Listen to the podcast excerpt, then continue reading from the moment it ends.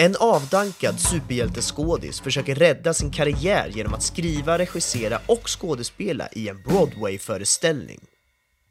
Filmen är skriven och regisserad av Alejandro González Iñárritu. I rollerna ser vi bland andra Michael Keaton, Edward Norton, Emma Stone, Zach Galifianakis, Naomi Watts, Andrea Riseborough och Amy Ryan. Filmen hade svensk premiär den 9 januari 2015. Den är två timmar lång och hade en budget på 18 miljoner dollar. På Oscarsgalan 2015 tilldelades filmen hela fyra statyetter, bland annat för bästa film. Idag ska vi prata om Birdman. As far back as I can remember, I always wanted to be a gangster. The first rule of Fight Club is you do not talk about Fight Club. Did you eat all this acid? That's right. Music! What is real? How do you define real? Du är leksak! More people than you think, and more people each day. This is a world getting progressively worse. Can we not agree on that? Det finns bara ett ord för sådana som du. Och det är ondska. English, motherfucker! Do you speak it? I am the danger. Get away from her, you bitch! Are you not entertained? Are you not entertained? Why so serious? Alright, tjena allihopa och välkomna till ett nytt avsnitt av Spoiler alert med Joel Keskitalo och... Benjamin Gabrielsson. Och idag så är det... Det är Birdman. The unexpected virtue of ignorance. Ja just det, den heter ju till och med allt det där. Ja. Det har jag knappt förstått att den gör om jag ska vara ärlig. Vet du vad, jag är en sån som bara, jag, jag, bry, jag skiter i den där delen av namnet. Jag kommer inte orka. Jag, jag kör bara på Birdman. Ja men helt rätt, det tror jag de flesta andra gjorde också. Jag ska säga det, jag var nära på att göra detsamma när jag skulle pitcha det här inlägget på vår Facebook-sida som heter Spoiler alert med våran lilla svarta klippbord som ikon. Ja. Eh, och, eh, men så tänkte jag, alltså det är ju hela filmtiteln, så jag menar, bara för att undvika potentiella kritiska kommentarer så tänkte jag bara, ah, skitsamma jag slänger in den. Men den är ju, jag vet inte, den, känns väldigt out of place, för den är ju skriven på ett sätt också som är, alltså det är Birdman år, och sen inom parentes, det är unexpected virtue of ignorance. Alltså, kanske finns någon djupare poäng här som du och jag inte fattar, men det ser lite udda ut i alla fall. Ja, verkligen. Men eh, du valde Birdman. Så berätta, hur blev det Birdman? Det var väl Injaritus fel tänkte jag säga. Precis, det var ju det. Jag menar, du valde ju förra veckans, eller för två veckor sedan poddade vi ju om eh, The Revenant, som Yes. också är eh, Alejandro González Iñárritu, som han heter, Snyggt. som har regisserat den. Det är ett härligt namn att säga. Ja det är ju det, Ehm, vi konstaterade det innan. Får jag bara, innan du fortsätter, jag glömde ju säga Ja. det, det så här, mina rutiner verkar inte Ja. existera när det kommer till med, så här, starta podden. Men det är avsnitt 40 i alla fall. Minimilstolpe, så jag ville bara ha det sagt också. Woho! 40, ja men det är kul. Det är nästan så vi borde fira med någonting. Ja, det är kul. Nej men eh, precis, att det var just att du valde den, Revenant, sist och då kom jag att tänka på, fan han har ju gjort lite spännande filmer, den där Birdman har jag bara sett en gång när den kom, det var ett tag sedan nu, och eh, vad tyckte jag egentligen om den? Och så, så var det ju så passande att du inte hade sett den heller, Ja. så då, äh, då blev det perfekt helt enkelt. Ja, och eh, spontana tankar. Det var ju kul att eh, vi såg den här filmen tillsammans. Eh, Ja. Vi brukar ju väldigt sällan, det är ju nästan bara biofilmer som vi brukar kolla tillsammans. Mm. Men eh, vi såg ju först eh, Der Untergang, eh, Ja. det vill säga Downfall, en tyskproducerad film som handlar om Tredje rikets undergång. Så vi var ju uppvärmda med den och fick oss en helt annan filmupplevelse efter det. Ja, det kan man lugnt säga. säga. Men det, det färgade kanske lite av filmupplevelsen. Men framförallt så var det kul att titta med dig. För som jag sagt tidigare i podden att det är någonting att se det. Alltså bio är ju en hel kategori för sig. Där är det ju verkligen så här, wow, nu, nu är det ju... Man är ju där för att se film liksom. Det finns inte utrymme att vara dis distracted. Men det är lite samma sak när man ser med någon annan också. Alltså det är lättare tycker jag att fokusera när man tittar med någon annan. Det är ungefär som att man gemensamt boostar på varandras eh, koncentrationsförmåga Ja. och gör att man är extra fäst vid, vid filmen. Så ja, det var, det var en nice upplevelse i den bemärkelsen. Men sen var det ju en fantastiskt... Eh, alltså dels udda film, men också välgjord och eh, väldigt så här... Ja men gripande i den bemärkelse att eh, skådespelarinsatserna liksom drog med en in och vi kommer prata mycket mer om det och ni som redan har sett filmen, vilket jag utgår från att ja, nästan alla har gjort om ni lyssnar på den här podden.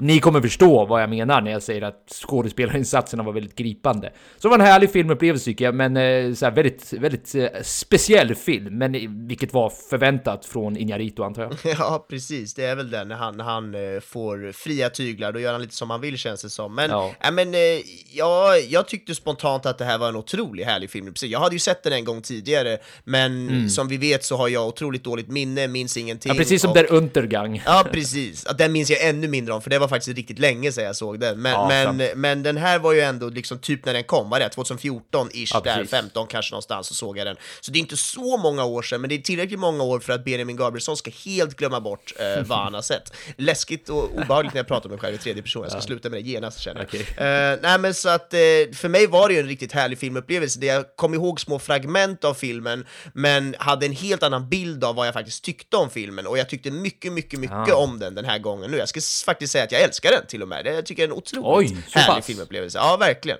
Det gör jag. Det är inte så förvånande ärligt talat. Jag har börjat lärt känna och ni lyssnare har säkert också börjat lärt känna Benjamin vid det här laget och vet vad han går igång på allra mest. Så när det har med långa tagningar att göra, där, där brukar Benjamin helt okritiskt bara svälja vad som än liksom läggs framför honom. Jag ska inte säga att det här är, alltså jag skämtar obviously, men eh, jag, kan, jag kan se varför du gillar den här väldigt mycket. Ja, precis. Och då, om inte annat så kan vi ta reda på den nu en, en timme framåt, ungefär. Ja, lite så ja. Men eh, du kan väl öppna upp då, du som är så jävla förtjust i den här filmen. Så eh, om du bara sätter the stage, eh, typ pun intended där, i och med Ja, att det är mycket stages. Ja, skitsamma, gl- glöm det där sista. Eh, men sätt the stage för oss, Eh, jag står för det ändå. Sätt the stage för oss och berätta vad, Ja. vad, vad tycker du den här filmen gör rätt? Ja, men jag tror att det är någonting med liksom helheten i, i den här filmen som jag verkligen tycker om. Och då är det väl framförallt i liksom formen den är uppbyggd och så. Alltså det är helheten, att den är så jävla konsekvent noggrann med allt den gör. Det är liksom exceptionellt manus och det är helt fantastiskt foto och ett otroligt skådespeleri. De tre ingredienserna tillsammans då som hela tiden jobbar i en otrolig samklang och som verkligen driver hela narrativet filmen igenom. Det känns ju aldrig som att den slappnar av, det känns Nej, aldrig som precis. att den, den tappar koncentrationen på sig själv eller att den slarvar, utan den är hela tiden uppe i ett jävla tempo och ett, ett, eh, ja, men en noggrannhet helt enkelt som jag tycker verkligen Mm. flyger. Och det finns ju någonting med det här med att den är ganska lik en teater som jag tycker är väldigt spännande. Mm. Den har ju den här härliga touchen av teater, alltså dels att det är långa tagningar, det kommer vi såklart komma in på, men också det här med att det är otroligt mycket dialoger och monologer där folk bara pratar och pratar och pratar och att de går runt och är i en teater. Det blir liksom teatervärlden som verkligen porträtteras utåt här på själva filmen. Och det, hela det liksom sättet att bygga den här filmen på tycker jag blir otroligt, ja men det blir väldigt levande och fängslande och, och väldigt, väldigt spännande helt enkelt. Så att det, någonstans där, det här noggrannheten och det här stilen överlag tycker jag de har gjort fantastiskt bra och det funkar svinbra för att fånga i alla fall mig och jag tror många andra också, eller vad tänker du? Ja, men om vi zoomar in lite på det här teaterperspektivet då. då. Mm. Du lyfter ju någonting jäkligt intressant där, att det är, man får liksom följa med nästan lite bakom kulisserna på hur det troligtvis Ja. eh, många gånger ser ut eh, bakom en, eller på en teaterscen och bakom en teaterscen antar jag. Mm. Och eh, Alltså du sa något annat där som jag tyckte var väldigt bra, hur gripande den tar sig själv eller något sånt där sa du. Ja. För då påmindes jag också om, om hur, eh, som egentligen kanske skulle landat mer på spontana tankar, men jag tror jag sa till dig efter att fan jag är typ utmattad Ja, efter det här. eller hur? För det är så jävla intensivt hela tiden och det är inte, inte intensivt i den bemärkelse att det är mycket explosioner och det är mycket så här, ja men det händer väldigt sjuka saker utan det är intensivt bara att man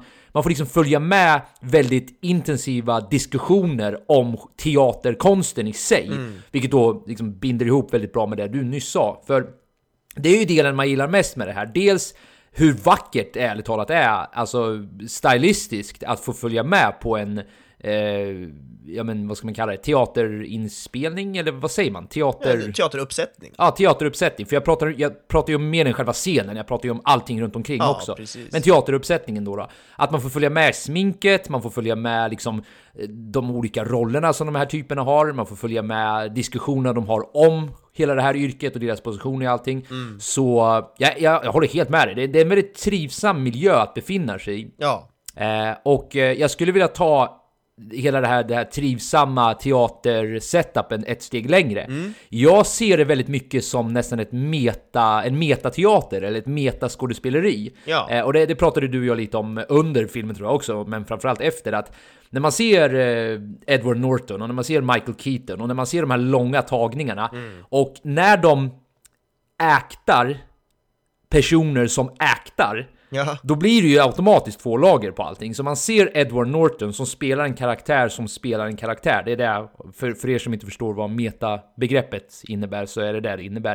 Det vill säga en skådespelare som spelar en skådespelare. Och jag sitter hela tiden och bara beundras över vilken fantastiska skådespelare det är. Alltså inte nu, nu pratar jag inte karaktärerna de spelar, utan Edward Norton och Michael Keaton. Att de liksom kan bryta igenom båda de här lagren. För jag menar diskussionerna som de har, eh, dialogerna, det är ju flera minuter långa dialoger där de pratar om skådespeleri.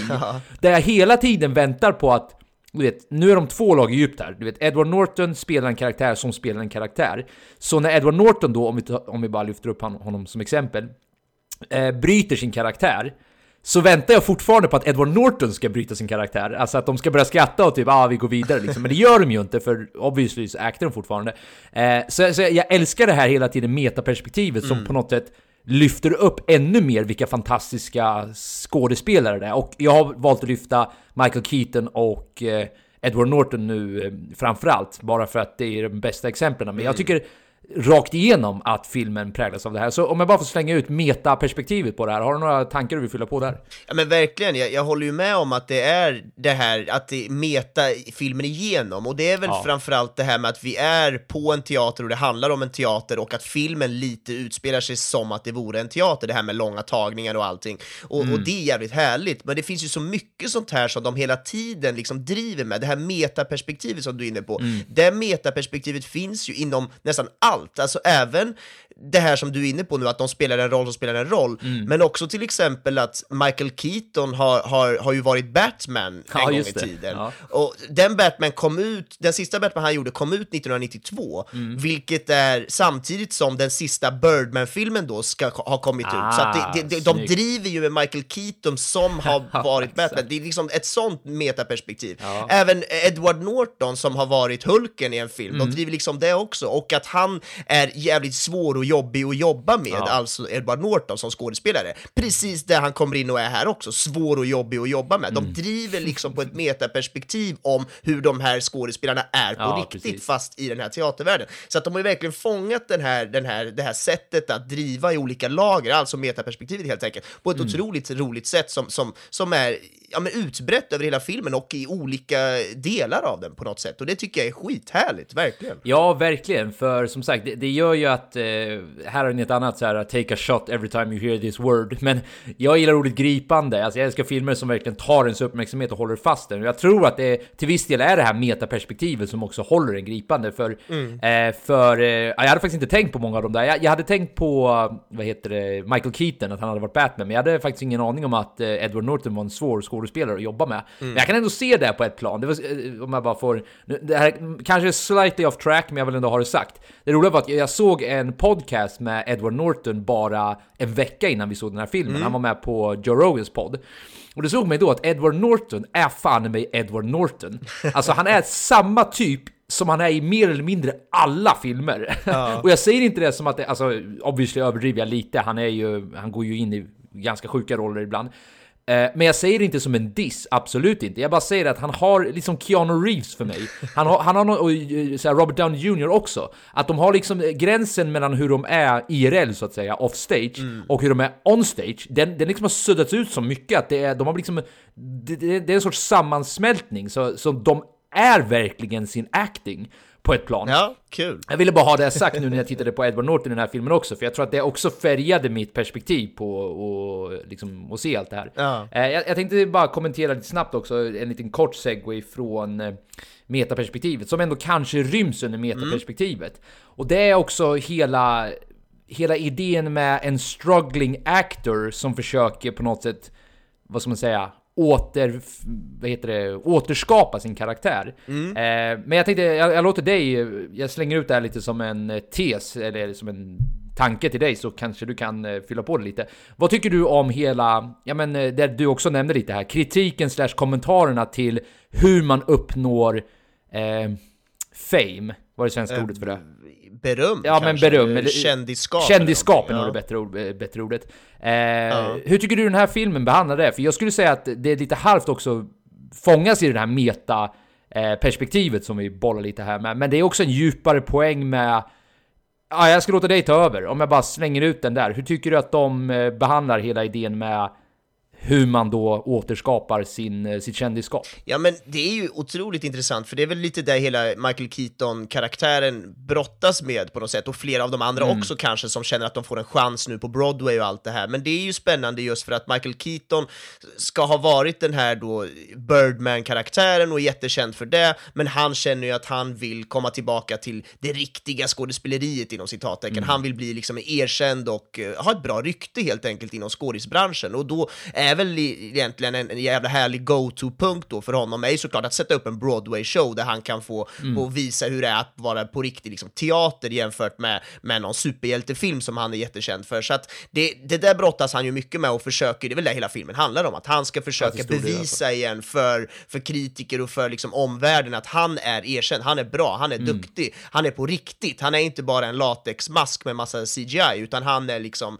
någonting äkta skådespelarmässigt liksom. Och, och det tycker jag är jättespännande som de brottas, eller som han brottas med under hela filmen och som de även lyfter på ett eh, häftigt sätt då med hans karaktär. Så att det, ja, jag gillar verkligen den, den grejen, det får jag minst sagt säga. Ja, det blir ju någon sorts övergripande kritik också mot superhjältefilmer. Ja, De är ju inte, de är ju inte blygsamma i vad de tycker om det heller. Alltså, jag, jag tror att det är någon scen där de säger straight up typ att ah, ja, ska du bara hoppa runt mellan hustaken och se massa explosioner och sen kamma hem dina miljoner. Alltså jag menar, det, det kan inte bli mindre subtilt än så vad Injarito i alla fall verkar tycka om superhjältefilmer. Precis, och det finns något nästan ironiskt med att han som gör så här väldigt mycket, ja men lite svår och konstig film med långa tagningar och mycket Ja. realism och så. Det är klart som fan han ska inte tycka om superhjältefilmer och göra en hel film som kritiserar den världen. Ja, det finns något lite härligt i det där kan jag tycka. Också kanske lite äckligt och uppstoppat, men nej, jag vet inte, jag gillar det. Ja. Det finns ju väldigt mycket åt det andra hållet, så det kan väl vara skönt att det finns någonting åt det här hållet också, om man säger så. Ja, men jag tycker också det är en intressant punkt de lyfter där, en poäng de lyfter där, för det är också någonting som eh, Emma Stones karaktär, eh, vad heter det, lyfter när hon konfronterar eh, Michael Keatons karaktär då, och hon så här, fullständigt sågar honom och bara, du vet, du är inte relevant längre och den här jävla showen spelas bara Ja, in för typ 60 plusåringar och ingen bryr sig om dig, ingen bryr sig om den här fucking, ja du vet, hon är så ruthless. Ja. Eh, men det finns någonting intressant hon lyfter där som eh, jag tror att det är en större, en alldeles för stor poäng för att kunna summeras upp i den här podden. Men det är hela idén med hur man är relevant i de tider vi lever nu. Alltså hur man är relevant som en eh, kreatör. Eh, och vad det är som går hem hos människor. Att eh, det finns någon sorts tragedi inbakat i allt det här i att du vet, man lägger ner så mycket tid, så mycket energi och så mycket av sin hälsa för att skapa någonting man själv upplever är autentiskt.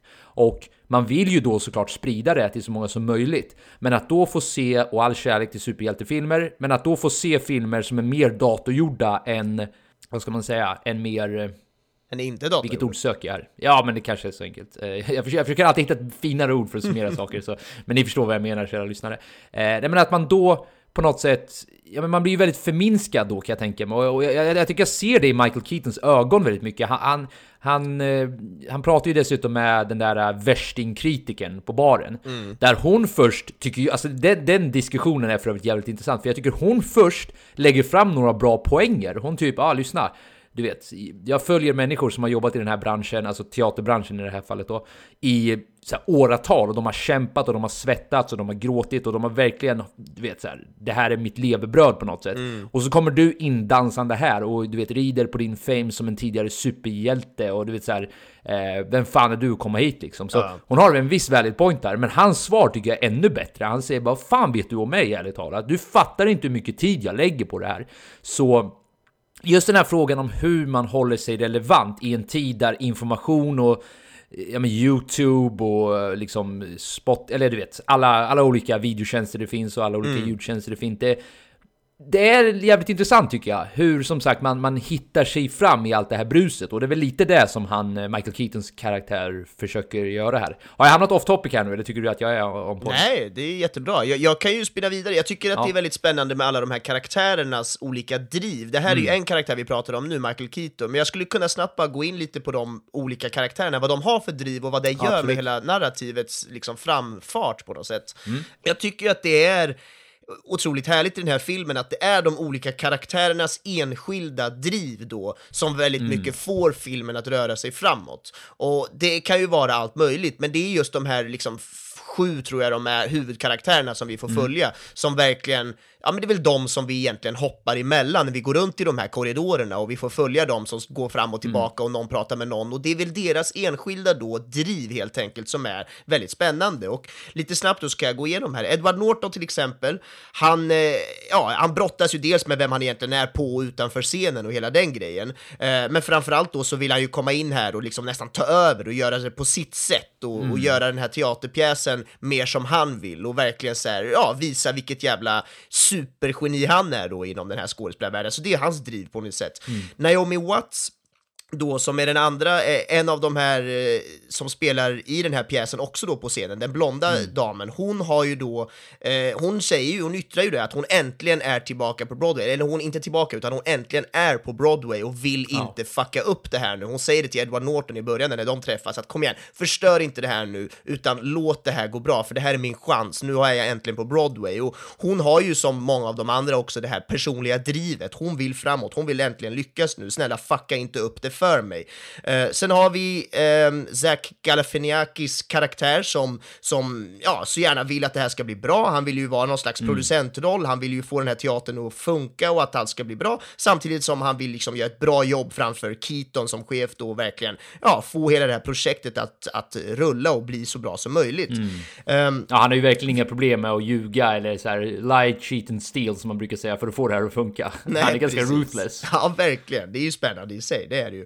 Eh, sen har vi hon Andrea Risborough, eller något sånt, oklart på hur man uttalar hennes efternamn, Risborough, Risborough. Eh, Rice, Riceborough hade jag nog sagt, men ja, det, precis. det är nog detsamma. som är då den här tredje personen som också spelar i den här teaterpjäsen då helt enkelt. Och hon vill ju inte heller fucka upp sin karriär. Hon vill också liksom passa på nu, hon är på Broadway. Dessutom så har hon någon slags affär med Michael Keaton-karaktären då. Hon tror ju i början att hon är gravid med, med deras barn och så vidare. Så att hon har ju ganska mycket där som hon måste själv då, hennes karaktär, hennes, hennes, eh, hennes karriär som hon vill ska gå bra samtidigt som hon inte vill fucka upp det med Michael Keaton-karaktären. Och ja, hon har ju också ett väldigt så här driv framåt för att inte fucka upp allt medan hon hela tiden går någon slags balansgång på att vara nära på att just fucka upp allt. Sen har vi också exfrun då som spelas av Amy Ryan eh, som kommer in och är väl, ja, hon kommer in lite då och då, men hon är väl framför allt mest orolig för dottern, alltså Michael Keaton och hennes dotter.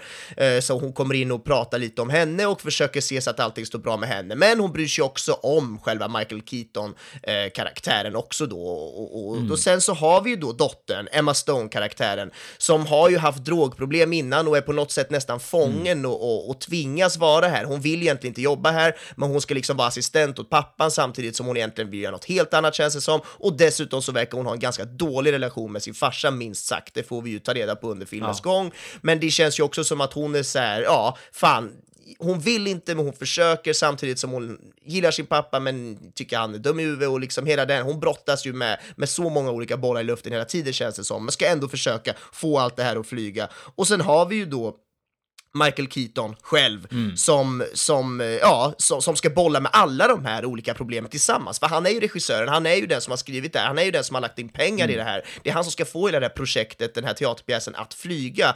Men han har ju Han då... är actor, producer, director. Ja, exakt. Han har ju alla de bollarna i luften samtidigt. Men han har ju dessutom det här enorma egot och drivet om att han vill förbättra, som vi var inne på. Han vill ju liksom rentvätta sitt rykte som skådespelare. Han gör ju allt det här egentligen för sin egen skull.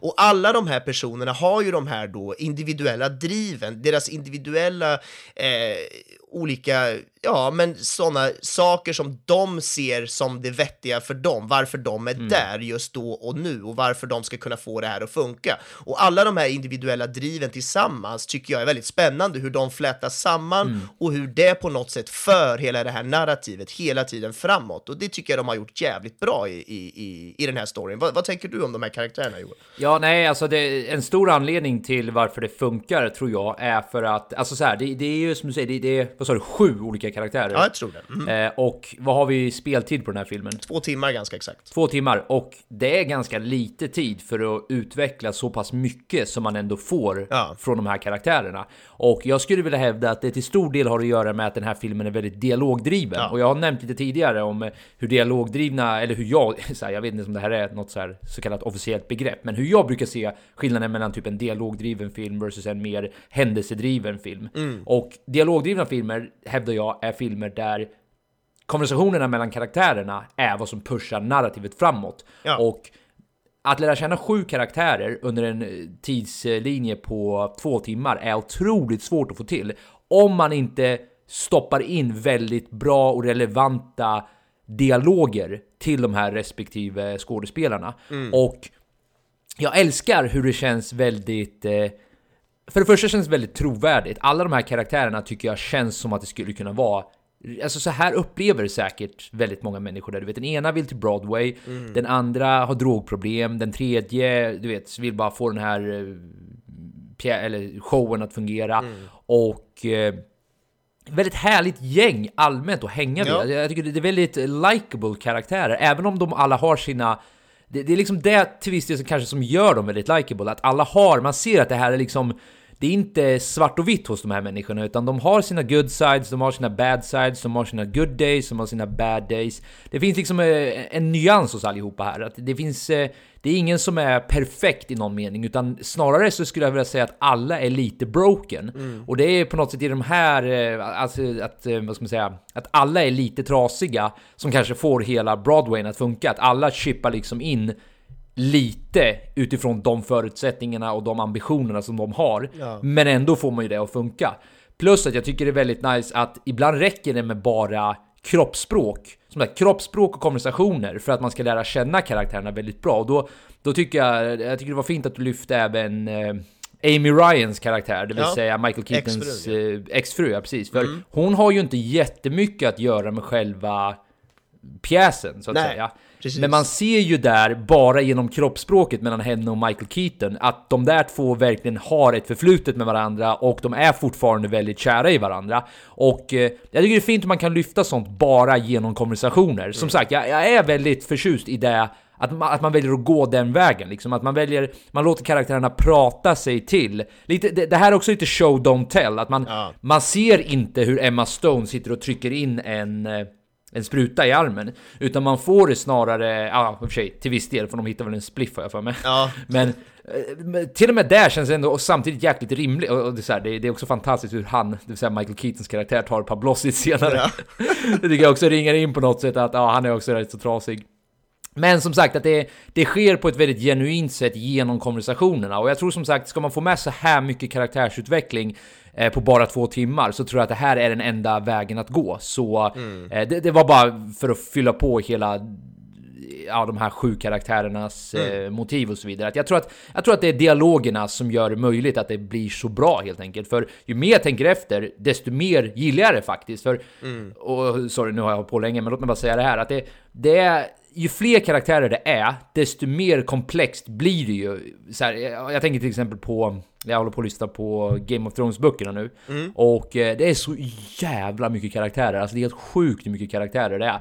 Men det, det funkar ändå på något sätt för alla har sin lilla input då genom dialogerna och man lär känna dem på ett ganska Ja men du vet, jag kanske bara lär känna den här personen genom en sida, men i och med att det är så jävla välskrivet så fastnar de ändå hos en på något sätt. Så all ära till, eh, har han också gjort manusförfattande? tillsammans med ett par andra, men det, han är absolut där och styr och ställer också.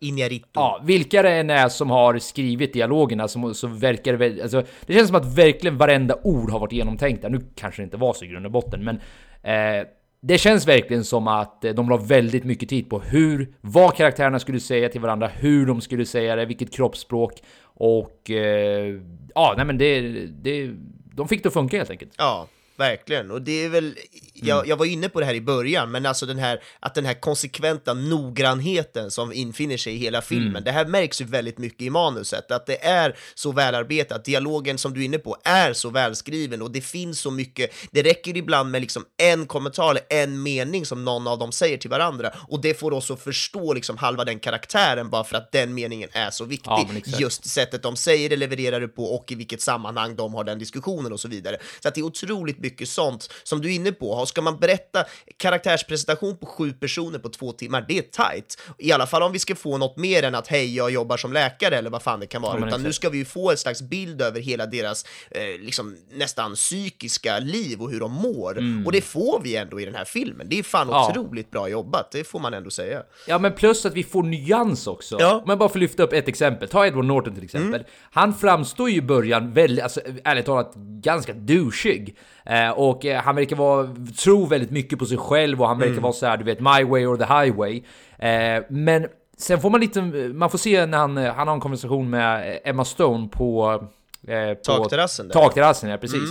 Och då tycker jag de lyckas utveckla ett sorts djup hos honom också. Att han, du vet, jag tror att han säger att, eh, och vem vet om han är seriös med det eller inte, men jag tolkar det som att han är seriös i alla fall. Att han kan inte få upp den eh, i så kallade vardagslivet, utan det kan bara ske på scenen. Ja. Eh, det, det ska noteras också att det här är väl strax efter att han har fått det, alltså blivit jättekåt när han har legat i, i samma säng som en av eh, skådespelarna. Ja, alltså, vet, när, de provte- när de testar pjäsen så, så vill ju han göra det på riktigt. Ja, jävla tumult. Och återigen, det kan man summera upp som vilken jävla idiot. Ja. Men jag tycker det, det ges en liten förklaring till det sen när han står där med Emma Stone på Mm. takterrassen, när han pratar om att truth är vad jag söker hela tiden. Och har man det, alltså får, får man den lilla detaljen där att han pratar om att det, det är det som är mitt mål med det jag håller på med.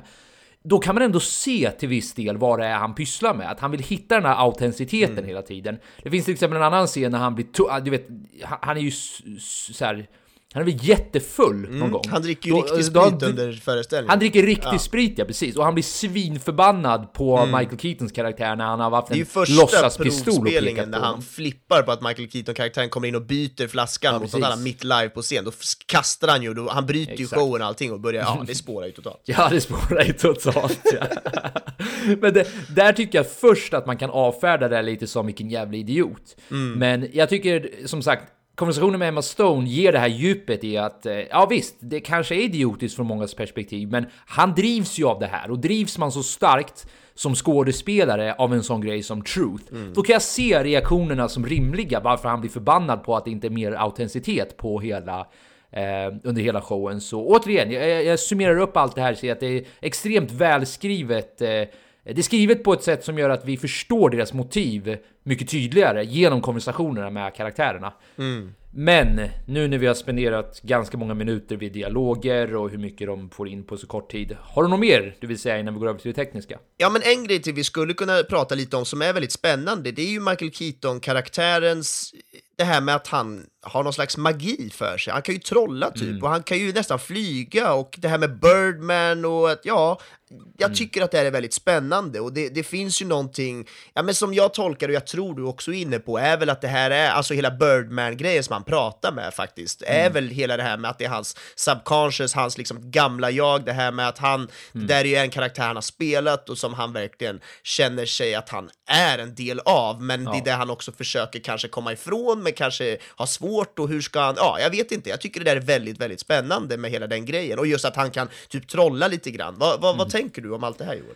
Ja, nej men eh, jag avfärdar ju allting som att det skulle kunna, att, att det är så på riktigt. Alltså jag, jag ser ju allt det där som metaforer. Ja. Eh, och då tycker jag väl den, eh, den tydligaste, alltså det är lite svårtolkat på ett plan kan jag tycka. Men eh, jag läser ju det lite åt det hållet du nyss var på väg. Att det, det här är någon sorts brottningsmatch han har med sitt ego. För vi får ju se i början hur, ja men man, man hör ju hur hans inre monologer dömer hela tiden sin sin eh, omgivning. Ja. Eh, den dömer honom, den dömer sig själv och eh, jag menar, det är så det låter i våra egna huvuden också. För Mm. Jag har också en tendens att kunna liksom, se saker mer negativt kanske än vad de förtjänar att ses på. Det är, det är liksom en funktion av vår, vårt psyke. Ja. Eh, så jag ser det rakt igenom som metafor till det hela tiden och eh, Ja men utifrån det så kommer jag bolla en fråga tillbaka till dig nu. Hur tolkar du den absolut sista scenen, Mm. Ja, det vill kul. säga när han flyger iväg? Eh, han har ju skjutit sig själv, vilket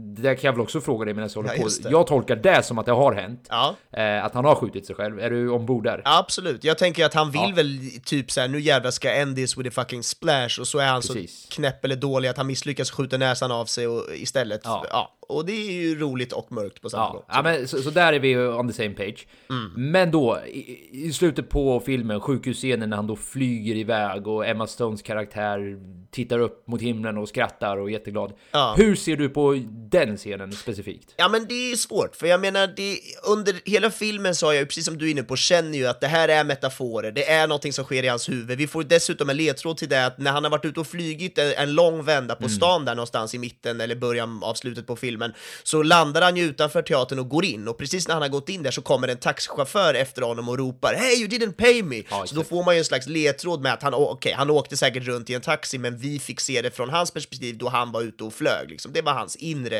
eh, tankesätt helt enkelt. Och det på något sätt tycker jag speglar precis det du är inne på, att, att, att vi får ta del av hans inre tankar och drömmar och, och psykiska brottning med sig själv som utspelar sig i då att han pratar med Birdman och kan trolla. Men sista scenen då, när han är på sjukhuset och faktiskt går ut genom fönstret. Jag förväntade ju mig där att ja, nu hoppar han, nu, nu kommer Emma Stone fram till fönstret och kollar ner och så ligger han blodig där. Det hade ju varit spännande och, och kanske mer, ja, men, kanske mer väntat slut. Medan nu minst sagt spännande då istället så blir det ju att Emma Stone kollar upp i luften och ler, som att hon ser honom flyga där. Ja, hur ska man tolka det? Jag vet inte. Antingen är det väl bara så att det, det Nej, det skulle kunna vara bara att Inarito är så jävla knäpp och skön att han är så här, ja, haha, han, han lägger in den här scenen för att vi ska bli ännu Ja. mer mindfuckade om vad fan det är vi har sett och inte sett. Sitta och övertänka skiten. Ja men typ, bara för att Inarito Inarito gillar att bara mindfucka med oss. Lite så känns Ja det. men det är ju... Men jag vet inte, jag är jättesvårtolkad. Vad tänker du Ja, om det nej, men om, det, om, om han försöker förvirra sin publik så har han åtminstone lyckats med mig. Det är såna här grejer jag inte kan släppa. Jag, jag sitter och tänker som så här konstant. Ja. Eh, vad är den djupare meningen här? Är det någon sorts separation mellan hans egon? Du vet, så här, nu flög den där delen iväg och den andra satt kvar. Han stötte tidigare på Birdman-personen på toaletten. Ja. Det vill säga en Birdman-figur satt och stirrade på honom och då började jag ju tänka, ja, han har verkligen han har kommit över det faktumet nu och du vet, när han flyger upp så ska det på något sätt representera hur han når nya höjder och du vet, han, har, han, är, han är fulländad nu, du vet, alla tvivel han hade med sig har han lämnat bakom sig och nu kan han flyga eh, ja men flyga upp mot himlen och att det som sagt ska vara någon metafor för Mm. hans egen fulländning. Det vill säga, han klarade teatern, han, han, hans eh, Hans eh, dotter respekterar honom igen, hans eh, coworkers respekterar honom, han fick en bra review. Men jag kommer inte så mycket längre än så, för sanningen är att för mig hade det varit mer passande, den tolkningen hade funkat bättre i mitt huvud om Birdman-figuren, som då också är med i sista scenen, var den som flög iväg. För då hade jag kunnat tolka det som att, okej, han lämnar alltså Birdman-livet bakom sig. Nu har han hittat sin identitet här i det här eh, teaterväsendet, liksom, att det är det, det är det här han vill pyssla med. Men vad som händer nu är ju att den kara- alltså Michael Keaton-karaktären, inte Birdman, är den som flyger iväg. Så jag är väldigt kluven i hur jag vill tolka det här, men någonstans vill jag landa i att det har att göra med fulländning. Det Ja. har att göra med att han... Eh, han mår bra helt enkelt. Han, han, han har fått sin, ja men som jag sa nyss, sin dotters eh, bekräftelse, sina coworkers och allt det där. Eh, jag önskar att jag kunde tolka det djupare än så. Jag har faktiskt inte, jag, jag har valt att inte läsa hur andra tolkar det här, utan jag har bara gått på mina egna tankar just nu. Men när vi har spelat klart det här avsnittet, och det kanske ni också kan göra, kära lyssnare, ifall ni är sugna på det, så har jag tänkt googla och se lite vad folk gör av det här. Men, eh, ja men det är väl typ där jag landar. Ja, nej men det känns rimligt. Jag är också inne på att det är något sånt, något slags katarsis kanske. Han lämnar och, Ja, och på nytt födande och blir så här, ja äntligen, nu fick han berömmet, han fick allting, han kan slappna av, han kan flyga iväg i sitt sinne. Och Ja. sen är det väl bara så enkelt att Inarito gillar att leka med, med att mindfucka oss och därför kollar Emma Stone upp i himlen och ser honom flyga liksom. Men Ja, det behöver inte vara mer eh, eh, galnare eller djupare än så heller. Det är spännande minst sagt. Nej. Jag tänkte bara nämna en, en sista grej angående allt det här och det är ju just det här som, som till exempel den scenen eller till exempel tusen andra gånger under filmen så, så är det en väldigt vass och spännande humor som hela tiden finns där Mm. Ja, inbakat i manus. jag. Vi har knappt nämnt det, men jag tänker att det kan vara värt att nämna i alla fall. Och jag gillar verkligen Absolut. det, ja men det här vassa humorn helt enkelt, som hela tiden är där. Den är spydig, den är snabb, det är folk som dissar varandra, Ma- det är folk som liksom Ja. dissar varandra på ett sätt som är så här: wow, det där är hårt och därför är det skitkul liksom. Och det, det tycker Ja, jag verkligen de har fått med på ett härligt sätt i hela filmen. Ja, men eh, om jag bara får lite snabbt lyfta upp några exempel som är så roliga. Mm. Eh, Ett av exemplen är ju det vi pratade om förut när Edward Nortons karaktär eh, ligger och är superkåt när de ska spela in. Ja. Och de får avbryta allting, eller de avbryter inte allting, den scenen är ju slut. Men hon är helt hysterisk och han säger bara vadå, vad fan är det för fel? Vadå, jag måste ju vara autentisk. Samma sak när han är full, det är lika humoristiskt där också. Du vet, inför publik Ja. så lashar han ut och allting går åt helvete. Michael Keaton går i kalsonger över hela, mm, så här, eh, ja men det är väl, det är väl, eh, vad heter Ja, det är ju Eh, Times Square där ja. Times Square, ja, precis. eh, Så i mitten av allting. Så ja, bara för att förstärka det du, du nyss sa. Det är inte nog med att det finns... Eh, alltså det finns väldigt många scener som är väldigt roliga och sticker ut, utan alla kommentarer har också den här... Eh, ja, men som du sa, spydigheten, den här hårdheten på något sätt. Det finns också en annan rolig scen när Michael Keaton eh, skådespelar, alltså då Michael Keatons karaktär, skådespelar inför Edward Norton för att få hans sympatier och man, man blir Ja, helt det. tagen av hans eh, skådespeleri. Och du vet, Någonting Edward med Norton- barnmisshandel och allting. Ja exakt, det är så är. Ja. jävla grova saker och man bara holy shit. Och sen helt plötsligt bara see, I can act too. Och då är de, liksom, då är de igång igen och börjar tjafsa med varandra. ah, det är så jävla roligt. Ja. Nej, så, jag tycker det var bra att du lyfte upp det, för det, det ska verkligen påpekas att det är en sjukt rolig film. Ja, precis. Och vilket är härligt att de får in det, återigen i det här väl, välskrivna Mm. manuset som är liksom mörkt och, och, och mycket psykiskt problem och allt fan vad det är. Ja, Men då verkligen. klämmer vi in massa härlig vass humor också. Det är klockrent. Men du, nu tycker jag vi går till det tekniska. Ja, men det kan vi göra. Ehm, tekniskt så är ju den här filmen filmad digitalt med en Arri Alexa M. Och bildspråket är ju ja, men väldigt blandat i den meningen att det är både närbilder, halvbilder och helbilder. Men det som är unikt och ger den här speciella looken, det är ju verkligen att det är den här konstanta rörliga kameran på en steadicam. Det betyder ju alltså att kameran hänger fast i en sele på operatören, alltså personen som, som bär kameran, och att den hela tiden nästan likt en dans gungar oss fram eh, mellan de här olika rummen och i de här olika karaktärerna och allting. Och det blir ju väldigt, väldigt eh, speciellt att titta på. Det blir en speciell karaktär på hela filmen då eftersom den enbart eh, eh filmas på det här sättet. Um, och, och tack vare att kameran är så här rörlig och att de jobbar med de här extremt långa tagningarna hela tiden så blir det ju väldigt, väldigt ja, men levande och påtagligt. Och just det här med att filma på det här sättet, att det ser ut som att hela filmen är en enda lång tagning. Det tycker jag är briljant, just för att, ja men dels för vad den långa tagningen gör med oss som tittar. Det pratade jag väldigt mycket om i, i förra avsnittet, så vill man veta mer om vad just den långa tagningen kan göra för en åskådare så kan jag rekommendera att lyssna på förra avsnittet då om The Revenant. Yes. Ehm, men kortfattat då så, så bidrar ju det med liksom spänning, det blir liksom trollbindande, det blir intensivt eh, och, och hela den grejen. Men också just i den här filmen så är det ju just det här känslan av teater som vi var inne på förut. De här långa dialogerna och monologerna som, som hela tiden konverseras mellan personer och även personerna som byter ut varandra när de går fram och tillbaka mellan olika scener och, och scenerna liksom går in i varandra på ett sätt som gör att det hela tiden känns som att det här är, det sker konstant.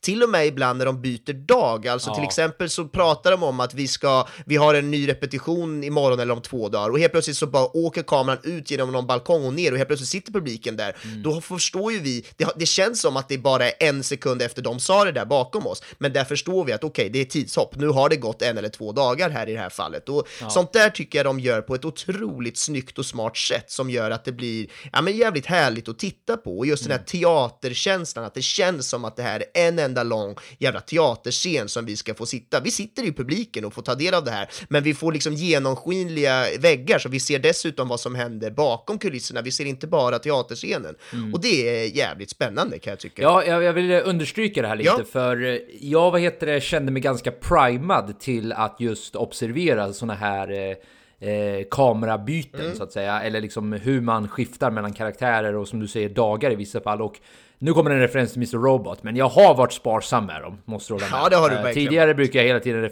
för er som inte vet, så Mr. Robot, en, en av de bästa serier, tycker jag, Eh, och vi håller på att titta ikapp det nu för den senaste säsongen som delvis är helt släppt, men snart, snart är den helt släppt. Eh, och då är det ett avsnitt som eh, jobbar på samma sätt som den här filmen gör, det vill säga hela avsnittet är eh, filmat och redigerat får man väl ändå säga som en lång tagning. Och i och med att jag nu redan hade sett det här avsnittet eh, så spenderar jag hela det avsnittet nu med att just titta vart det är eller hur de väljer att byta, det vill säga eller till exempel karaktärer. Det vill säga att man får följa, jag kommer inte säga de karaktärerna, men man följer en karaktär, springer runt lite, går ner till undervåningen, pratar med en annan, du vet kameran skiftar då till den andra. Så jag kände att jag, jag var redan uppvärmd inför det här tänket och Ja. det är bara så jävla fascinerande sätt att göra en film på. Så jag vill verkligen understryka det till er lyssnare om ni, om ni ser om den här filmen eller om ni ser filmer som har liknande koncept. Att notera hur de hela tiden på ett ganska smidigt sätt, eller ja, det, det får väl det beror väl på film antar jag, men av de filmer jag har sett i alla fall som har valt att filma det på det här sättet. På ett väldigt smidigt sätt gå mellan de här karaktärerna. Och om man då ska fylla i det vi sa förut med att man ska lära känna så här många karaktärer. Alltså det gör ju det ännu svårare, för vi ska alltså hoppa mellan sju olika karaktärer på ett sätt så, så, så att det ska kännas vad ska man säga, genuint och att det ska kännas, eh, vilket ord är det jag söker på, smooth på något sätt. Mm. Att i vanliga inom citationstecken filmer så hoppar du ju helt Ja, men enkelt. Alltså, en naturligt scen- kanske.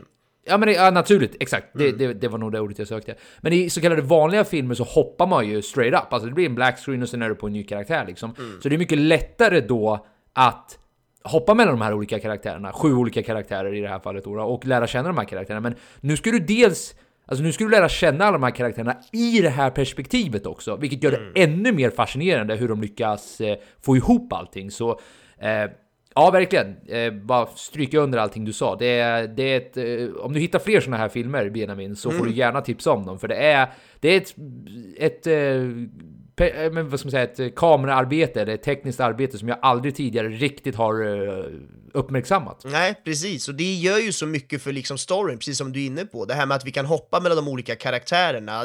Det räcker ju med att någon går i en korridor och sen så kommer en kostymperson som inte alls har någonting med storyn att göra, men vi får, vi, kameran hakar på den personen bara tre meter bort och där svänger kameran in i ett rum och då är vi helt plötsligt inne i en, i en ny situation där två andra sitter och Ja. pratar. Kameran liksom utnyttjar det som sker eh, i, i bild eller det som sker i liksom det här, den här världen vi är inne i för att kunna hoppa runt och byta mellan olika karaktärer. Det finns massa sådana olika smarta lösningar de gör, vilket är jävligt spännande.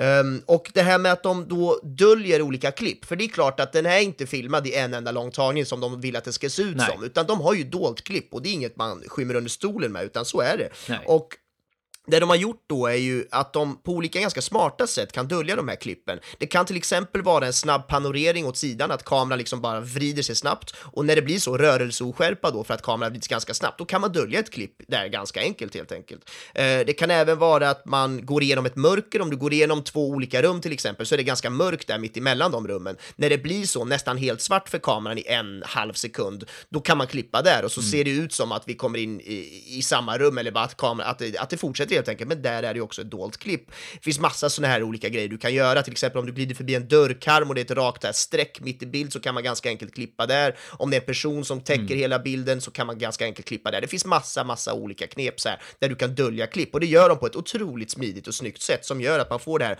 flowet och momentumet filmen igenom som, som, som bidrar så mycket till dels spänningen och hela liksom känslan av filmen men också det här teaterfeelingen. Jag tycker det är så Ja, viktigt exakt. att det är det här teaterkänslan de vill hela tiden understryka som de gör riktigt jävla bra. Mm. Och då kan man ju tänka så här att ja vadå, de, de har ju dolt, hur coolt är det här egentligen? De, de har ju kanske dolt massa klipp. Ja, men det, det handlar liksom inte om att det ska vara en enda lång tagning i hela filmen. Det handlar om att vi ska Nej. få känslan av att det är en tagning i hela filmen. För att det räcker med den känslan, det är det som ger oss den här intensiviteten exakt. som tittare. Det var precis det jag skulle säga också, förlåt att jag avbryter men jag vill bara stryka Ja. under den punkten också att det är ju det som gör att man nästan blir eh, uttömd efter en sån här film. Man blir utmattad Ja. för att man, det är så intensivt Ja, hela tiden. Man är liksom med hela tiden på vad som händer. Det är aldrig en liksom Mm. breathing space och det är inte en dålig grej när det kommer Nej. till sån här film. Nej, det funkar ju också tack vare det här manuset vi har varit inne på. Det blir aldrig en tråkig stund, eller det känns aldrig som att de, de inte vet vad de håller på med, utan det är hela tiden ett jävla tempo. Um, ja, men jag räknade på ett litet slarvigt ungefär, att jag tror, jag skulle gissa på att det är mellan 30 och 40 dolda klipp under den här filmens gång ungefär. Och det kan man ju tycka är ganska mycket mycket, men då ska man jämföra med en vanlig en och en halv timmes film. Eh, den här filmen är två timmar, men en Mm. vanlig en och en halv timmes film har ungefär 600 till 700 klipp i sig.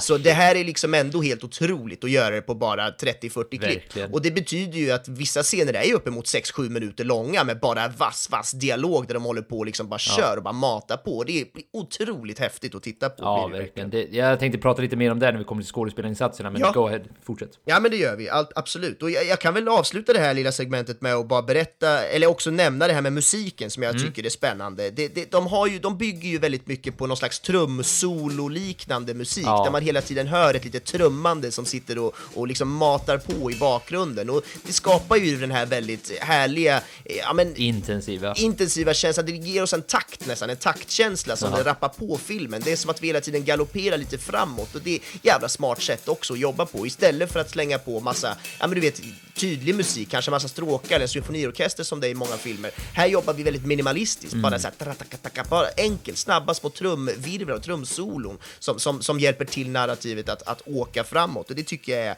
eh, riktigt jävla härligt helt enkelt. Det är ju två gånger i filmen där de, där de på något sätt bryter den här diegesen som det kallas, det vill säga att musiken går från att vara icke-diegetisk musik som bara vi hör till att den blir diegetisk musik, alltså att både de i filmen också hör det då. Och det är ju en gång när Michael Keaton går med Edward Norton på stan där efter de har haft sin första provföreställning Ja, och, och de ska gå liksom och så här, prata och ta en öl typ. Då så går de förbi en trummis, man hör liksom bara hur den här trummusiken som har legat på ganska länge, den ökar helt plötsligt i volym. Och då är det just för att de går förbi, då sitter en gatumusikant där och, och Michael Keaton går fram och lämnar liksom en liten slant till honom och sen så går de vidare och då är ju helt plötsligt trummisen med i bild, Ja. fast det är någonting vi har hört liksom under kanske en halvtimme tidigare under filmen. Så det är lite roligt. Och den andra gången de bryter där, det är mot närmare slutet av filmen när Michael Keaton går Mm. i korridoren, han ska ut på scenen, jag tror det är inför hans sista liksom performance där innan han ska Mm. skjuta sig själv och hela den grejen. Och då följer vi honom i korridoren och då hör man också hur musiken helt plötsligt intensifieras i volym och då så ser vi hur helt plötsligt den där trummisen sitter i ett litet rum där. Och, och där är det ju snarare så här, okej, sitter han där eller är det där bara en del av Michael Keatons liksom subjektiva Ja, det är, Ja. det, det är så jag tolkar det. Jag tolkar det som att trummor i hans huvud, intensitet, du vet. Nu händer det, jag är nervös, jag är spänd, du vet, nu kör vi. Det, det är så jag har tolkat den i alla fall. Precis, och därför blir det ju extra roligt att man bara slänger in att trummisen sitter där. Det är Jaha. återigen som att Det Inarritu liksom ja. driver bara med oss och driver med hela konceptet och driver Mm. med liksom fjärde väggen och teater. Han driver med allt och det är det som är så härligt. Det blir ett metaplan återigen som han lyckas väva in här på ett så jävla Mm. härligt sätt. Uh, nej, men så det var väl det egentligen om musiken. Vad känner du Joel? Ska vi snacka lite skådespel eller vill du säga något mer där? Nej, jag vill inte säga så mycket mer om det. det jag tycker alltid att du täcker det så jävla bra. Det, det, det, det jag brukar säga är bara en förstärkning av det du redan har sagt. Så låt oss, eh, låt oss röra oss med Ja. skådespelarinsatserna så att vi rundar av det här snart.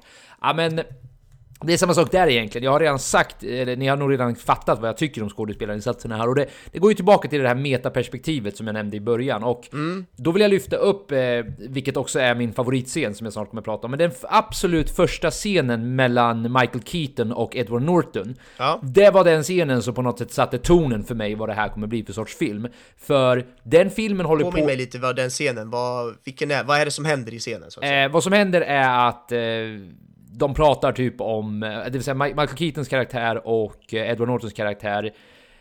De gör en testtagning kanske man kan säga. är det när de är på scenen där och han bara “jag kan Exakt. manus, kör bara, kör bara”? Ja, precis. Ja, och det, det är ja. snarare Edward Norton som typ lär upp Michael Keaton hur man ska akta här. Och han typ, kan jag, kan jag få ge lite förslag typ? Och han bara, ja visst, absolut, kör, kör så här. Och båda är helt inne i det. Och jag, som jag sa tidigare, jag ser både karaktärerna som de här två spelar, men jag ser också Michael Keaton och Edward Norton. Mm. Och det jag nämnde till dig också när vi kollade på filmen är att det som är så fint här också är att de fuckar ju till och med upp Ja. deras lines. Alltså man, man hör ibland att de stammar lite och de, du vet, eh, dialogen kanske inte blev levererad perfekt på det sättet som står skrivet i manuset.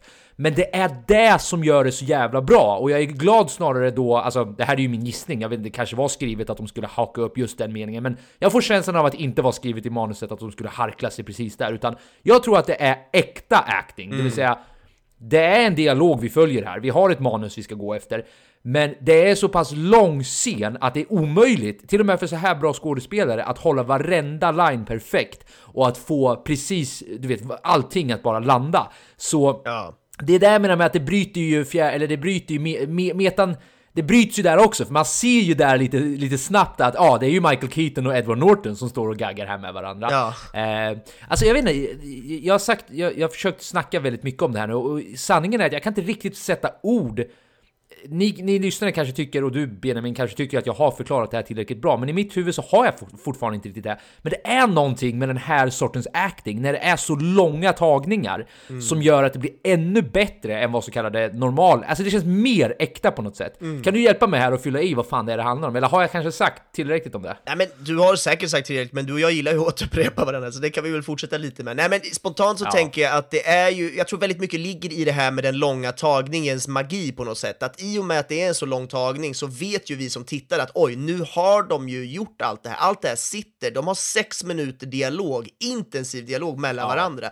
där ingen av dem får fucka upp det för mycket. Det är klart att man kan harkla sig, för det går att, det går att baka in Mm. där på något sätt. Men liksom tappar du dig eller säger fel namn eller bara säger, tapp, ja, tappar du dig helt enkelt, då är det ja. kört. Då måste allt det där gå om. Och, och så att då vet man ju att när det är så långa tagningar, då är de extremt duktiga, de är extremt inne i det de gör och det är en jävla, Mm. ja men det skapar en otrolig känsla för oss som tittar på vad de här skådespelarna levererar i form av det här. I en vanlig scen där, på sju minuter där folk har dialog, då kan det ju vara liksom, vadå, 50 klipp där, eller i alla fall 20 klipp Ja. mellan de personerna när de pratar, just för att det går att göra med olika tagningar och det går också att rädda då om någon säger fel och så vidare. Men här vet vi att det inte är det och jag tror att den enkla faktorn gör att vi känner en otrolig extra liksom, Mm. feeling för, för sådana scener och sådana dialoger. Det är så enkelt tror jag att Ja, men det, det, det är väl just att den långa tagningen är en konversation och inte inom citationstecken bara folk som springer runt eller konversationer blandat med att någonting händer utan Mm. när det är en så här lång tagning av två människor som bara pratar med varandra Mm. då är det som du säger, det är någon sorts magi som dyker upp där och det är väl egentligen bara ett vittnesmål till hur bra skådespelare för det var egentligen det som var min huvudpoäng med varför jag lyfter upp det här. Det är ju fantastiskt eh, skådespeleri i den här Ja. filmen. Eh, jag tycker ju, alltså för i och med att alla scener mer eller mindre täcks av de här långa, eller jag ska inte säga mer eller mindre, utan så är det ju hela tiden. Varje, Ja. varje dialog mellan två personer är ju långa dialoger, Mm. alltså långa tagningar. Eh, så filmen präglas ju av den här autenticiteten som de här långa tagningarna skapar. Eh, Sen tycker jag att skådespelarvalet också är så jävla klockrent Mm. och jag vet inte, det kanske har med Inarito att göra. Han kanske hade kunnat fått vilken ensemble som helst att funka väldigt bra. Men jag tycker Edward Norton, också i och med att jag såg honom ganska nyligen på Joe Rogans podd, Mm. jag tycker han passar så jävla bra i den här. Och Michael, och du, du nämnde ju lite fakta förut om att det finns eh, du vet, båda har varit superhjältar tidigare, det finns någon sorts metakritik Mm. över allt det där också. Men eh, så här, man kan bara go down the list och bara Emma Stone passar perfekt också, du vet så här. Eh, vad heter hon nu igen som var, eh, ser jag är värdelös, hon heter väl Amy Ryan sa du väl eller? Ja, precis. Ja, funkar också, men inte jättemycket screen time, men kändes också given att vara i den här sitsen. Ja, verkligen. Den enda jag som sagt, eh, som jag sa till dig innan också, inte är ett jättestort fan av, det är ju Zac eh, Galifianakis. Du ser, jag Ja. är värdelös. Men det är, det är ju mina egna, alltså jag tror att det är min egna subjektiva... Jag, jag tycker, jag vet inte, jag tycker inte han är så jävla...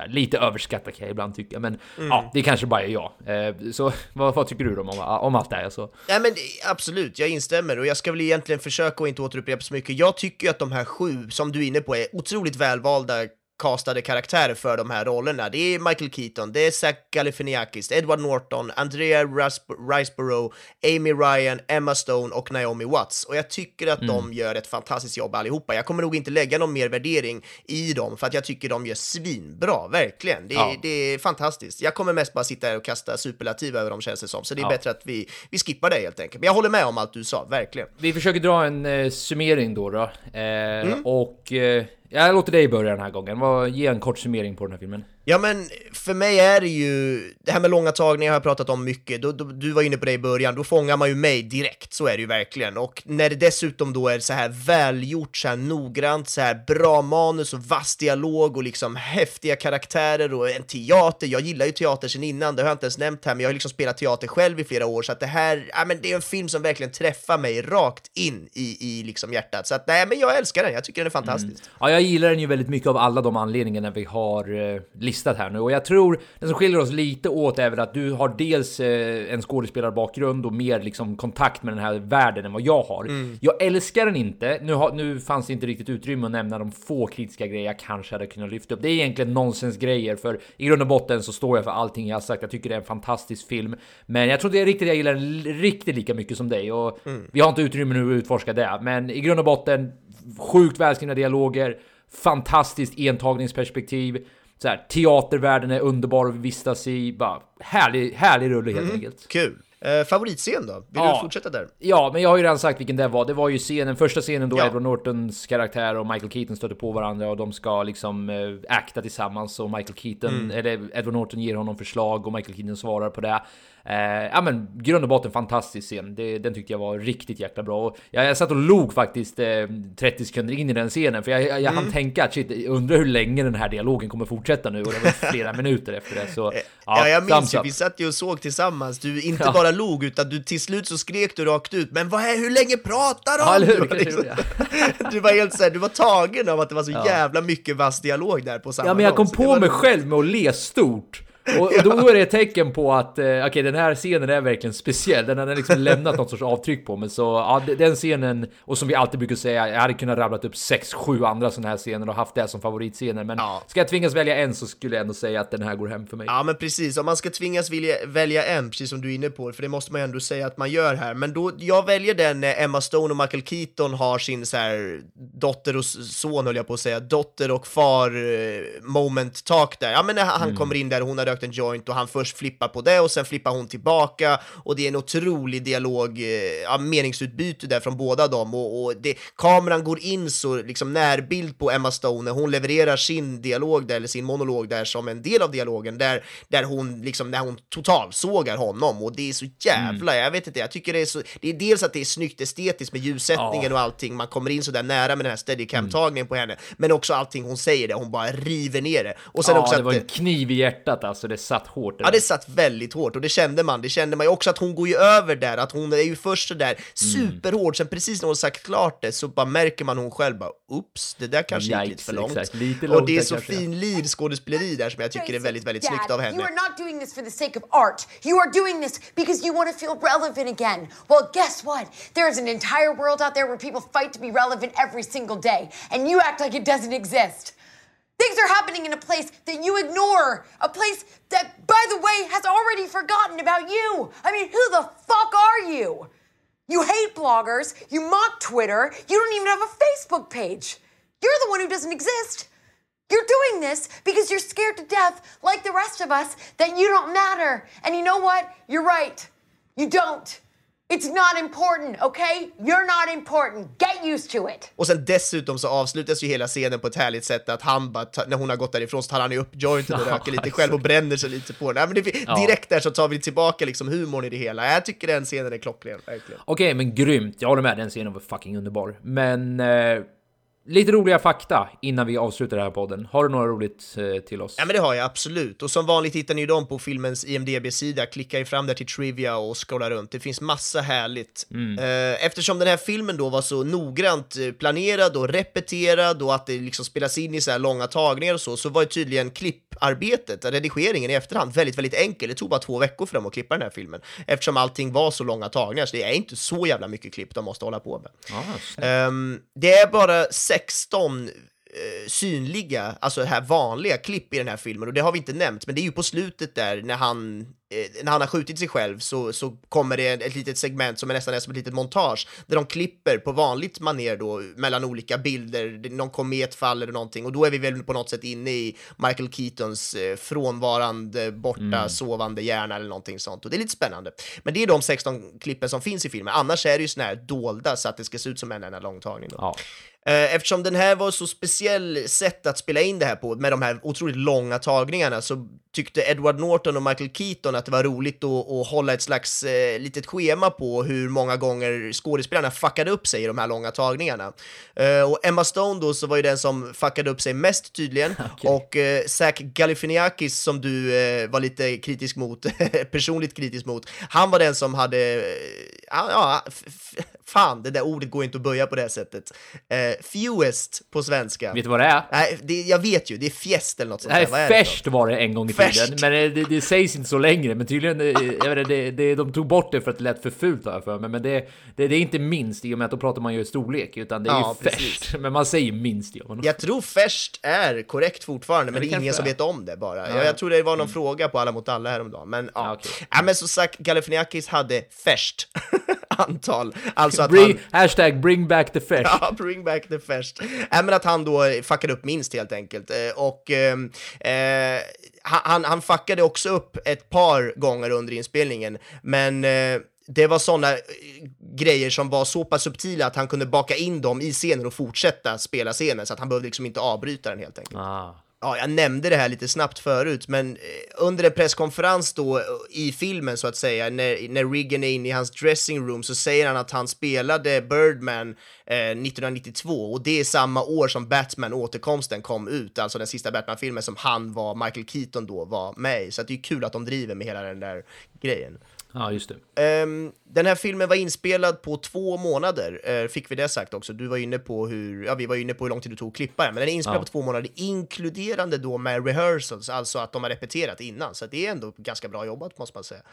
Den här scenen när ehm, Michael Keaton-karaktären springer runt på Times Square där när han har låst ut sig själv, han springer runt i, i kalsonger. Det. Eh, den var filmad mitt i natten då, på midnatt, för att det skulle vara så få liksom, turister och människor där som möjligt. Och att de här eh, som tittar på då inte skulle synas att de tittar in i kameran så mycket. Och sen är ju majoriteten av människorna som är ganska nära honom, Michael Keaton, när han springer runt, de är ju del av liksom, eh, ja men, eh, statister och eh, crew members, alltså folk från, från crewet. Men det är ändå liksom riktiga Times Square och det, det finns folk där borta i bakgrunden som, som bara wow, vad gör de där borta? Spelar en film liksom. Ja, men det, det kunde man nästan gissa ärligt talat, för jag menar, det är ju, det är ju svårt att helt eh, Ja. köpa upp Broadway, vilken tid på dygnet du än väljer, men ja, kul ändå. Ja. Eh, Emma Stone, hon filmade den här filmen då som vi precis har sett, hon filmade den under en, eh, en liten paus från när hon spelade in Amazing Spider-Man 2 som också spelade in sig i New York. Så hon hade ju fullt upp här, kanske var därför hon fuckade upp manus lite mer än de andra. Hon hade mycket att stå i här. exakt. Ehm, Också superhjältefilm. Ja, det är, det är så roligt att det är så. Ja, men en sista då. Um, Iñárritu eh, sa i den här scenen, när, som du, din favoritscen som du nämnde, när de övar där Michael Keaton och, och Edward Norton första gången tillsammans på scenen. Ja. Ehm, då så, så hade Edward Norton inputs på hur den här scenen skulle vara och då påminde Iñárritu då om att det är precis det här som ni gör nu. Alltså det, det blev liksom, det blev Ja, ett exempel på metat i det hela. Att Edward Nortons sångkaraktär redan är sån att han vill vara med och bestämma och ändra liksom hur det ska vara i manus och att det till och med är hans karaktär då också gör Ja men det är det jag menar, det, det, det är det jag sa förut. Det är ju typ Ja. ingen skillnad på Edward Norton och vilken karaktär han än spelar. Han känns verkligen som att det är hela tiden Edward Norton på något sätt. Precis, det står ju här också att Nortons karaktär är en satirisk version av den egna skådespelarens eh, Ja men exakt. Sätt att vara. lite överspelad at times, lite överdriven Ja. och så vidare. Men ändå, det är så här, ja men det där är typ Edward Norton. ja, det är väldigt roligt. Men med det sagt så kan vi väl skippa dem. Det finns hur många roliga som helst. In och läs. Okej, men eh, då nästa veckas rulle då, som jag ska välja. Ja, Det kommer att bli The Irishman.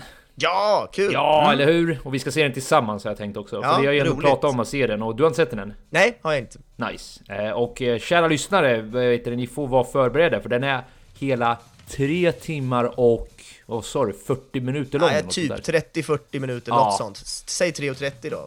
Det är den längsta sen eh, Sagan om Konungens återkomst. Så här extended typ. Ja, det är något sånt. Den finns på Netflix i alla fall. The Irishman. Kul! Det ser vi fram emot. Det ser vi fram emot. Eh, berätta nu vart vi finns och så kan vi bara ska jag få ta och äta. Jag har fucking inte ätit på 17 timmar men jag håller på att dö här.